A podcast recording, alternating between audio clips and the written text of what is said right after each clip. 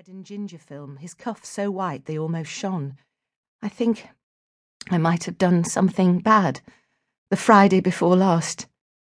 What kind of bad? he asked, long fingers on gum, waiting to unwrap it. He sat back in his chair and looked at me patiently. I could smell his aftershave. Lemony. Very bad, I muttered.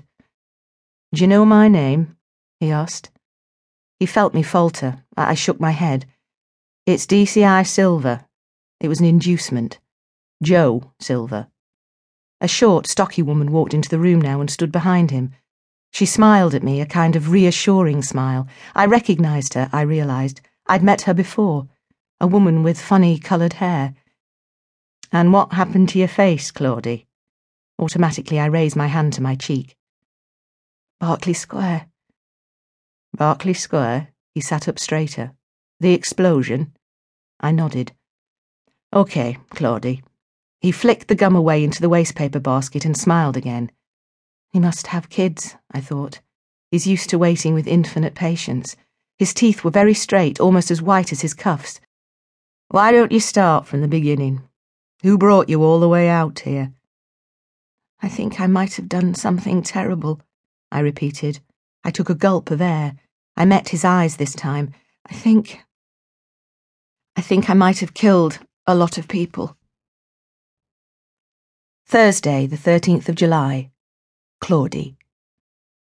It was such an ordinary morning. Afterwards, that seemed the most marked thing about everything that followed that it started as any day that encapsulates absolute normality. Not particularly sunny, not particularly cold.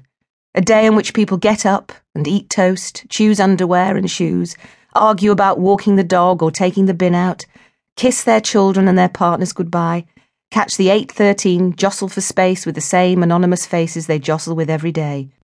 A day on which people go about things in exactly the same way as always, not realizing life might be about to change forever. And for me, it was one of the all right days, a day when I had managed to roll out of bed Step out of the house, walk, talk, and function. Not one of the Polax days. Not one of the splitting days. One of the all right days. I got to work early because the yoga teacher hadn't turned up at the centre. I walked through the back streets of Marylebone, enjoying the relative quiet of Oxford Street, free of the tourists and maddened shoppers, at one with the street cleaners and the other Londoners not yet soiled for the day by the city. I wandered up the front stairs of the Royal Ballet Academy in Berkeley Square, between the great white pillars and the huge arched windows, soaking in the ambience of the old building. I loved my job, and the Academy was grand enough to warrant its distinguished title, training some of the greatest ballet talent in Europe. The Bolshoi are in, my colleague Layla shot past me on the stairs, following a gaggle of chattering students.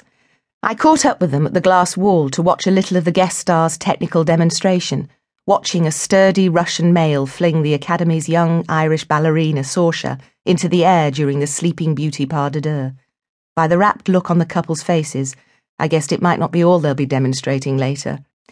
A small, dark first year student called Anita sat against the back wall, limbering up, watching Saoirse like a hawk.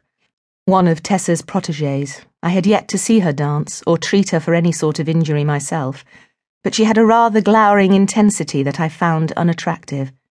Her face in repose was simply a downturned mouth, and recently I'd noticed that she'd begun to trail Tessa in a way that verged on pathological. He's gorgeous, a girl in a blue leotard breathed, fugging up the glass. And look at his arms. His lifts are effortless. He can lift me, her plain friend said, sticking her bony chest out. Any way he wants. They both giggled. Down in the office, Mason was, as always, safely ensconced behind her desk, keeper of the back room. God only knew where she'd found this morning's ensemble a caftan in vivid black and orange swirls that entirely swamped her skinny frame. I wondered, not for the first time, if anyone else ever thought she looked like a female version of the transvestite potter, Grayson Perry. You're early, Mason said, the sleeve of her caftan trailed patiently after the raddled hand flying across the keyboard. As the esteemed Mr. Franklin once said, early to bed and early to rise makes a man healthy and wise. Indeed, I grinned. Mason's ability to quote at long and